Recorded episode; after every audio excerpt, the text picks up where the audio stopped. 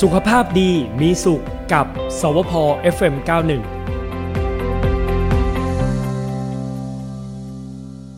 มาเลยค่ะ สุขภาพดีมีสุขกับ สวพ FM91 วันนี้เราคุยกับแพทย์หญิงธรรมกรขวัญยืนนะคะ คุณหมอเป็นแพทย์เฉพาะทางกุมารเวชศาสตร์ โรคหัวใจจากโรงพยาบาลจุฬาภรณ์ค่ะ สวัสดีคุณหมอค่ะ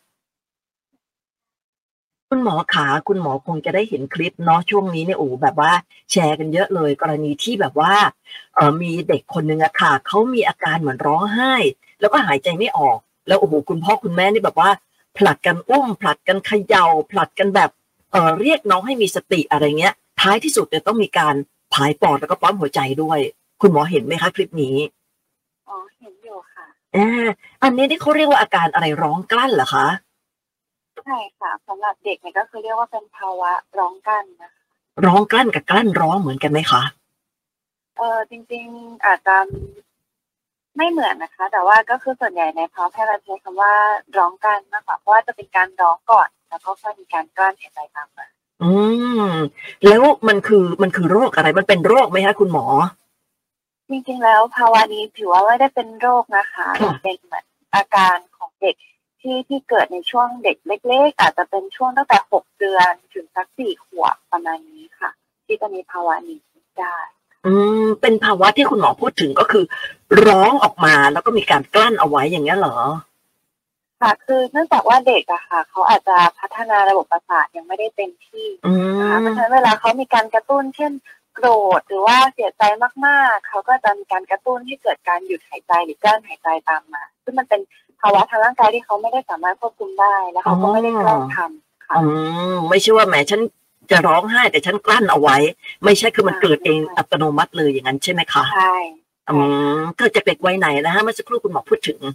อ่าตั้งแต่อายุหกเดือนถึงขวบครึ่งที่จะเริ่มมีอาการค่ะ แล้วก็พอเขาโตขึ้นระบบประสาทพัฒนาดีขึ้นเนี่ยอ่า ก็จะหายไปจากช่วงสี่ถึงหกปีก็จะดีขึ้น อืมอาการต่างกับร้องไห้ปกติยังไงอะคะ ก็คือปกติถ้าเราร้องไห้เนี่ย เราปลอบแล้วเขาก็อาจจะหยุด แล้วก็ไม่มีการกั้นหายใจหรือไม่มีตัวเขียว แต่ว่าถ้าเกิดร้องกั้นเนี่ยจะเป็นการร้องไห้รุนแรง แล้วหลังจากนั้นก็จะมีการกั้นหายใจหลังจากที่หายใจออก แล้วก็เด็กก็จะมีอาการเขียวตามมา อืมแสดงว่าอืมมันมีสาเหตุไหมหรือว่ามันไม่มีสาเหตุมันเกิดจากระบบทางสมอง ใช่ค่ะ ก็คือเป็นจากที่บอกไปก็คือระบบประสาทเนี่ยพัฒนาไม่เต็มที่แล้วก็เหมือนมีสิ่งมากระตุ้นเขาอย่างรุนแรงนะคะเขาก็รู้สึกรุนแรงแล้วก็มีการกระตุ้นระบบประสาท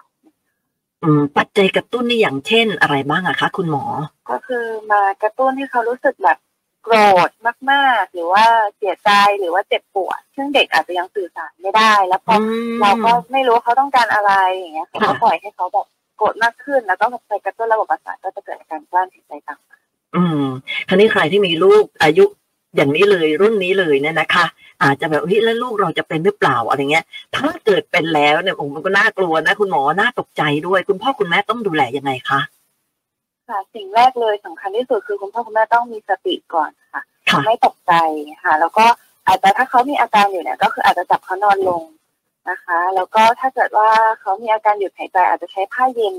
โปะบริเวณใบหน้า แล้วก็เหมือนคีบคามพยายามให้เขาสงบลงนะคะค่ะแต่ว่าอาจจะไม่ได้ต้องเข้าไปถึงขนาดแบบโอ้ตลอดอะไรเงี้ยค่ะ แล้วก็ถ้าเกิดเขาอาการดีขึ้น ก็อาจจะทำเหมือนเป็นแบบเหตุการณ์ปกติเข้าไปเช็คเขานิดนึงว่าโอเคเขาเรียบร้อยดีนะ แล้วก็ไม่ต้องแสดงความกังวลมากเกินไปเพราะว่าถ้าเรากังวลมากเนี่ยเขาจะรู้สึกว่าถ้าเขาทำแบบนี้เขาจะได้รับความสนใจอืมหรือเขาจะได้สิ่งที่เขาอยากได้ เขาก็จะทำซ้ำๆเหมือนเป็นเงื่อนไข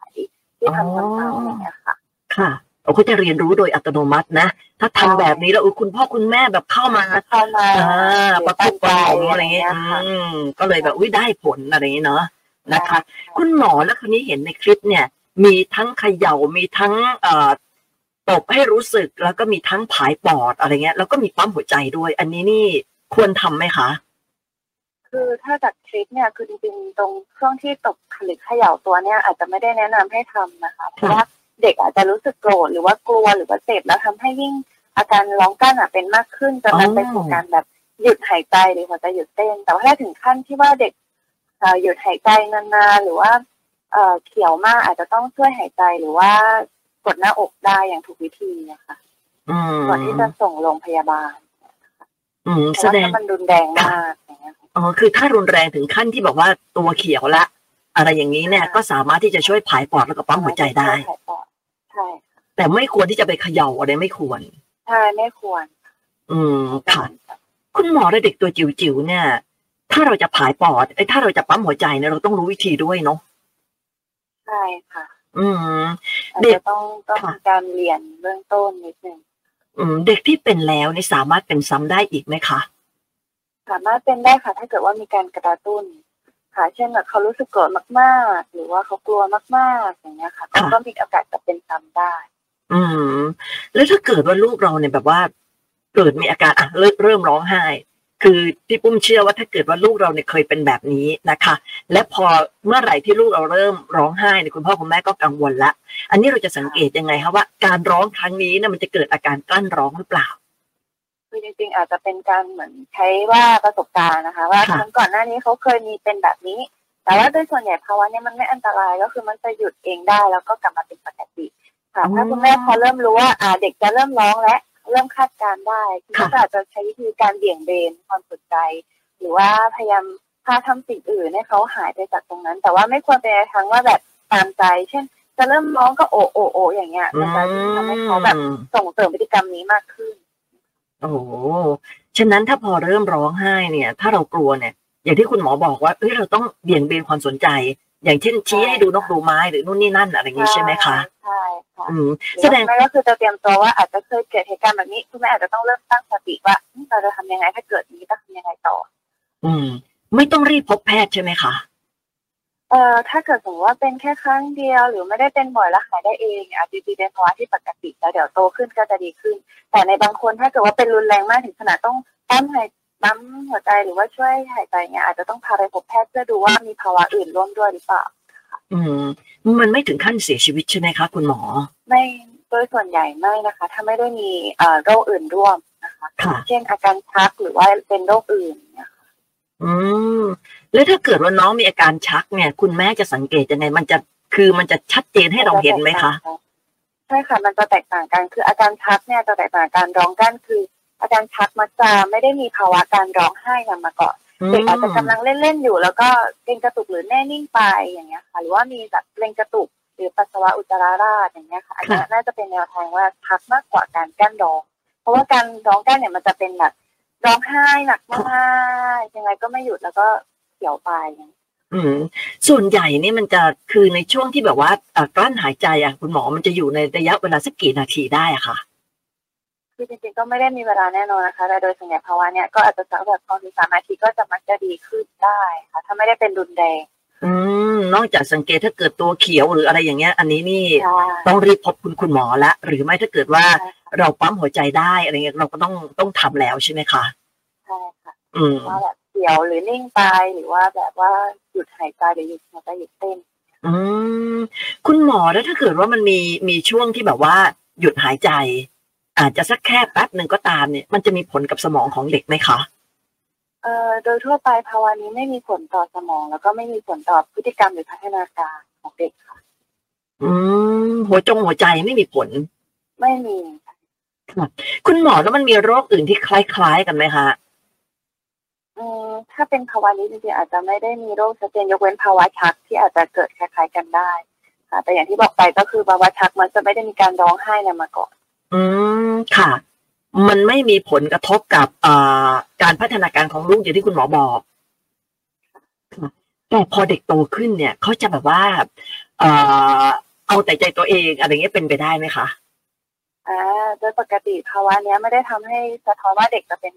เอ่อเอาแต่ใจตัวเองแต่ว่ามันจะเป็นจากการที่พ่อแม่เนี่ยค่ะ พอมีภาวะนี้พ่อแม่ก็จะกังวลแล้วก็จะเลี้ยงแบบตามใจอืมก็จะกลายเป็นว่าเด็กค่ะก็จะเอาแต่ใจตามมา อืมอาจจะแบบโอ้เป็นพิเศษอะไรอย่างนี้เนาะพอเริ่มร้องไห้ก็อุ๊ยโอ๋ละอ่าใช่ใช่เด็กเขาก็ฉลาดเนาะเขาก็เรียนรู้ว่าถ้าทำแบบนี้เนี่ยเขาจะได้สิ่งที่ต้องการเนี่ย ถ้าเขาอยากได้อะไรก็ก็ทำอีกอย่างนั้นใช่ไหมใช่ใช่เลยอืม เด็กน้อยฉลาดมากนะคะ คุณบุญธรรมค่ะบอกว่าลูกอายุสามขวบเก้าเดือน มีอาการคล้ายกับร้องกลั้น เป็นบ่อยด้วยคุณหมอบอกว่าเวลาร้องเนี่ย หน้าเขียวตัวเขียว เล็บเขียว ตาค้าง แต่พอเอาน้ำเย็นลูบหน้าก็จะดีขึ้น อยากทราบว่าจะมีปัญหากับระบบสมองไหม แล้วก็เอ่อพัฒนาการจะช้ากว่าเด็กทั่วไปไหมคะอย่างที่กล่าวไปคือไม่ได้มีผลต่อสมองค่ะ แล้วก็ไม่มีผลต่อพัฒนาการ แล้วก็พอสักสี่ถึงหกขวบเขาจะค่อยๆดีขึ้นนะคะเมื่อเขาโตขึ้น อืมมันมีไหมคะที่แบบว่า เอ่อหกขวบเจ็ดขวบแล้วยังเป็นอยู่อะไรเงี้ยมีไหมคะอืมจริงๆ ไม่ค่อยพบนะคะส่วนใหญ่เพราะว่าระบบประสาทเขาจะพัฒนาได้เต็มที่และ การควบคุมเรื่องการร้องกับการกั้นหายใจจะแบบมีการควบคุมได้ดีขึ้น อืมค่ะ คุณหมอเจอบ่อยไหมคะ กับเด็กที่อาการแบบนี้ค่ะ เคยเจออยู่นะคะ แต่ว่าคุณพ่อคุณแม่ก็จะถ่ายคลิปมาให้ดูแล้วก็จะพยายามแยกกับภาวะชัก หรือว่าภาวะอื่นๆค่ะ ถ้าเกิดว่าเป็นภาวะนี้เราส่วนใหญ่ก็จะแนะนำคุณพ่อคุณแม่ว่า อ่าไม่เป็นไรเราก็จะค่อยๆดูได้เด็กก็จะค่อยๆดีขึ้นเอง อืมคือดูคุณหมอพูดที่ชิลมากเลยคือไม่ตกใจอะไรเงี้ยใช่ค่ะแต่แต่ว่าในสถานการณ์จริงเข้าใจคุณพ่อคุณแม่จะตกใจค่อนข้างใช่มากแต่ว่าอย่างที่บอกค่ะ เราต้องมีสติก่อนแล้วค่อยๆเหมือนค่อยๆคามเขาค่อยๆทำให้เขาแบบใจเย็นลงอะไรอย่างเงี้ยค่ะอืมก็คือถ้าเกิดว่าเอ่อลูกเนี่ยเคยมีอาการแบบนี้ และคุณพ่อคุณแม่ก็อาจจะสติเสียนะคะเพราะฉะนั้นถ้าเกิดว่าพอลูกเริ่มร้องไห้อีกเนี่ยอันดับแรกอย่างที่คุณหมอบอกคือเบี่ยงเบนความสนใจถูกไหมคะใช่ค่ะ อ่าชี้นกชี้ไม้ชวนเล่นตุ๊กตุนตุ๊กตาอะไรเงี้ย ก่อนที่เด็กจะมีอาการร้องกลั้น เพราะถ้าเกิดว่ามีอาการนั้นโอ้มันก็น่ากลัวเหมือนกันเนาะใช่ค่ะอ่าแล้วถ้าเกิดว่าพอมีอาการร้องกลั้นแล้วเนี่ยก็คือเอาผ้าเย็นมาโปะตามตามใบหน้าถูกไหมตามหน้าได้ได้อ่าตามใบหน้าได้แต่ว่าไม่ควรที่จะเอาลูกมาเขย่าหรือว่ามา ใช่ไหมคะใช่ค่ะอืมไม่ควรจะเขย่าหรือตีหรือว่าอะไรเงี้ยค่ะ ไม่ควรทำแต่ถ้าเกิดว่าลูกเนี่ยเอ่อ ตัวนิ่งแล้วก็เริ่มเขียว ถ้าคุณแม่ หรือคุณพ่อเนี่ยปั๊มหัวใจเป็นหรือว่าเอ่อพายปอดเนี่ย อันนี้ก็ก็ควรทำเลย ถ้าทำเป็นนะใช่ค่ะ อืม การพายปอดคือการเป่าลมเข้าปากอันนี้ถูกต้องไหมคะใช่ค่ะอืมคือที่คุณพ่อคุณแล้วที่ในคลิปแต่ว่าในเบื้องต้นคือไม่ควรจะไปเขย่าที่อาจจะตี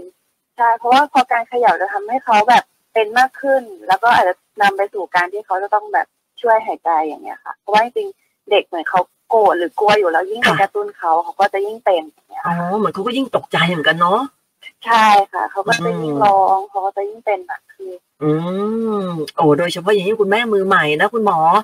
ลูกร้องนิดเดียวก็ตกใจแล้วว่ายิ่งโอ้โหแต่ดูร้องน่าไม่กลัวหายใจจริงใช่ๆเห็นในคลิปบอกน่าใช่ค่ะกลัวมากเลย คุณหมอแล้วมันมีวิธีป้องกันไหมคะ เอ่อวิธีป้องกันโดยส่วนใหญ่จริงๆก็คือ เราอาจจะพยายามหลีกเลี่ยงเหตุการณ์ถ้าเราทราบว่าเออเดี๋ยวเหตุการณ์ที่จะเกิดขึ้นนี้ทำให้เขาโกรธหรือว่าอะไรเงี้ยค่ะค่ะ เราอาจจะหลีกเลี่ยง แต่ว่าไม่ควรลดกิจกรรมทุกอย่างที่จะแบบทำให้เขาโกรธอืมค่ะเราอาจจะต้องเตรียมแนวทางการรับมือมากกว่า ค่ะ อืม แต่ไม่ต้องไปทดลองนะว่าเฮ้ยแบบนี้ลูกโกรธอยากรู้ว่าถ้าโกรธอีกจะเป็นอีกไหมใช่ไม่เอาค่ะ ไม่ต้องไปทดลองนะคะ อืมก็ดูแล้วก็น่าน่าน่าห่วงสำหรับคุณแม่มือใหม่นะคะแต่ว่าคุณหมอเองก็บอกว่ามันมันไม่ได้อันตรายขนาดนั้นเพียงแต่ว่าถ้าเราไปยิ่งเขย่าไปยิ่งตบอะไรเงี้ยอาจจะทำให้เขากลัวและนั่นแหละค่ะอาจจะเกิดภาวะการเอ่อหยุดหายใจได้ใช่ค่ะนะอืม คุณหมอมีอะไรจะฝากไหมคะก็ถ้าเกิดว่าเจอภาวะนี้อะค่ะ อันดับแรกก็ต้องมีสติอะค่ะคุณแม่เนาะค่ะแล้วก็ถ้าเกิดสมมติว่าเป็นบ่อยจริง ๆ อาจจะต้องพาพบแพทย์นะคะ เพื่อจะหาสาเหตุอื่นๆ ร่วมด้วยค่ะอ่าถ้าเกิดว่าเป็นบ่อยๆ อย่างเอ่อคุณผู้ฟังที่ถามเอามาสักครู่นี้เนี่ยเห็นบอกว่าลูกเนี่ยเป็นบ่อยครั้ง ถ้าไม่มั่นใจก็พาไปพบแพทย์สักนิดหนึ่งว่ามันพบแพทย์มันอาจจะมีอะไรซ่อนเร้นอยู่ก็ได้อย่างนั้นน่ะเหรอคะใช่ค่ะอืมอะไรซ่อนเร้นที่ว่านี่น่าจะเป็นอะไรอะคะ คุณหมอ คือในบางที่เขาก็จะกล่าวว่าอาจจะมีเรื่องของภาวะซีดจากการขาดธาตุเหล็กก็จะเป็นปัจจัยกระตุ้นทำให้เกิดการรองกั้นได้เหมือนกัน อ๋อ การขาดธาตุเหล็ก เพราะฉะนั้นเนี่ยถ้าเกิดเอาไปเจอหาคุณหมอเนี่ยก็ต้องมีการตรวจว่ามีอาการเหล่านี้หรือไม่ใช่ค่ะอืมไปดูไว้แล้วถ้าเกิดว่าเป็นบ่อยๆจริงค่ะ ถ้าหากว่าขาดอาการธาตุเหล็กเนี่ยเราเสริมธาตุเหล็กก็น่าจะดีขึ้นใช่ไหมคะๆใช่ค่ะอืมนะคะอะก็เป็นเรื่องที่คุณพ่อคุณแม่ก็ไม่ต้องกังวลนะเพียงแต่ว่ามีสติแล้วก็เตรียมรับมือถ้าลูกคุณเป็นนะคะ ค่ะ วันนี้ขอบคุณมาก ๆ เลยค่ะ แพทย์หญิงธรรมกรขวัญยืนค่ะ คุณหมอเป็นแพทย์เฉพาะทางกุมารเวชศาสตร์ โรคหัวใจจากโรงพยาบาลจุฬาภรณ์โอกาสหน้าคงได้คุยกันอีกนะคะ สวัสดีค่ะ ค่ะ ค่ะทุกๆวันวันศุกร์นะคุณผู้ฟังนะคะ เราก็จะคุยกับคุณหมอค่ะในช่วงของสุขภาพดีมีสุขนะฮะกับสวพ FM91 ส่วนคุณผู้ฟังเองเนี่ยสมมุตินะ สมมุติว่าอยากจะรู้เรื่องโรคอะไรเป็นพิเศษว่า อืม สงสัยเรื่องนี้นะอยากจะรู้เรื่องนี้มากกว่าเดิมอะไรเงี้ยก็สามารถบอกเราได้นะนะคะเราจะได้ประสานคุณหมอให้เตรียมคุยในหัวข้อนั้นๆนะคะไม่ว่าจะอยู่ในกรุงเทพหรือต่างจังหวัดก็ติดต่อสื่อสารกันเข้ามาได้นะคะอะวันนี้บายบายก่อนเนาะนะคะในช่วงการไลฟ์นะคะแต่ว่าทางวิทยุเรายังอยู่นะคะ สุขภาพดีมีสุขกับสวพ FM91